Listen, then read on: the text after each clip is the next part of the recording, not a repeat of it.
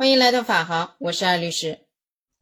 云南省文山市古木镇布都村，方圆十八点九六平方公里，海拔一千四百米，年平均气温十六度六，这个气温还是比较适合人居住的。我倒想去住上几天了。它的年降水量是一千四百毫米，适合种植的农作物有水稻、玉米等等。布都村有七个自然村。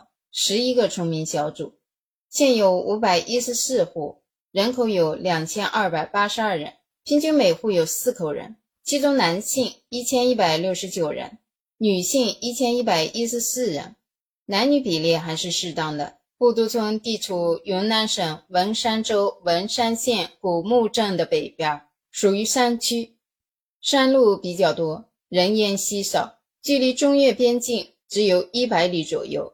距离文山市区也比较近，只有五公里。从地图上看，村子的东面、南面相邻着牛棚村委会，西面相邻着莲花汤村委会，北面相邻着开化镇，与开化镇相距十公里。村子四面环山，但交通并不闭塞，旁边就有高速路。村口距离文麻高速路口只有两百零一米，离开村子有三条路可走。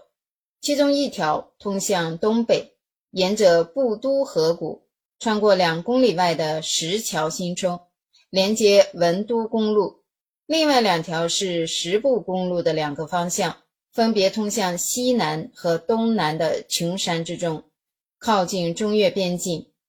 五月二十九号，布都村的两岁半小男孩常凯凯在爷爷家的院子里边玩，陪着他的有爷爷和一只金毛犬。上午十点十五分左右，爷爷刚进到屋里，不知道从什么地方传来“砰”的一声。金毛似乎听到了什么动静，摇着尾巴向院子外面跑去，孩子也跟了上去，似乎与某个人交谈之后，兴奋地呼叫着跑走了。三分钟之后，爷爷出来查看，发现已经不见了小男孩的踪迹，一同消失的还有金毛。孩子走失的当天。家人郑女士报了警，警方经过多次调查，仍然没有发现蛛丝马迹。查看监控视频，有一条留有孩子走失前的最后画面。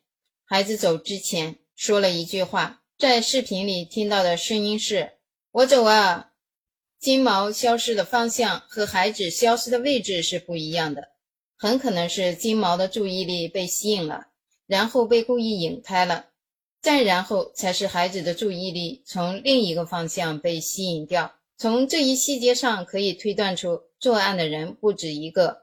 孩子走失的第八天早上八点左右，金毛回了家，毛发上沾了水，但是没有受伤，也没有饿瘦，应该是有人在喂它。至于喂它的这个人是犯罪嫌疑人还是好心的村民，暂时还不知道。只是附近的监控也没有看到金毛是怎么回来的。从小孩最后说话的细节可以推断出，大概率是熟人作案，因为小孩完全没有戒心，屁颠屁颠就跟着走了。其实村内有很多监控，之所以拍不到作案人，是因为村外有很多的监控盲区。如果嫌疑人专走犄角旮旯不走路口的话，三转两转也就找不到人了。但是如果耐心的去查看监控，还是会有所收获吧。应该密切关注村内案发前后来往的行人，一个嫌疑倒不要放过。金毛也是个突破口。有网友说，以如今我国四 G 移动基站信号的覆盖能力，布都村以及附近几个村子，还有旁边的文麻高速附近路段，大概率是被一个基站覆盖的。每个经过附近的人。只要开着手机，就必然会在这个基站留下接入记录，这也是个突破口。除了被拐入内地的可能性，还要特别注意跨国拐卖的可能性。这种地方的拐卖呈现出两方边境的困局：中国的妇女儿童被拐卖到越南，越南的妇女儿童被拐卖到中国，两地经常要跨国办案，异地拐卖的新闻屡见不鲜了。如果想进一步了解，可以搜索。云南文山边防侦破特大拐卖境外妇女儿童案纪实，困难就在跨国上。境外人员与境内人员里应外合进行贩卖，利用的就是互不同属的盲区。他们对当地的地理环境很熟悉，能够轻松的找到隐蔽的作案手法，熟练的逃避视频拍摄。本案中的砸墙就是其中一个不需要露脸的吸引手段。不管是乡村还是城区，都时不时的会有小孩走失的事情发生。家长需要提高警惕，履行好监护的职责。希望所有的孩子都能健康成长，所有的家庭都能平安团圆。我们自身永远都是第一道防线。目前，孩子的家长发布了寻人启事，悬赏十万，希望找回孩子。警方也已经立案。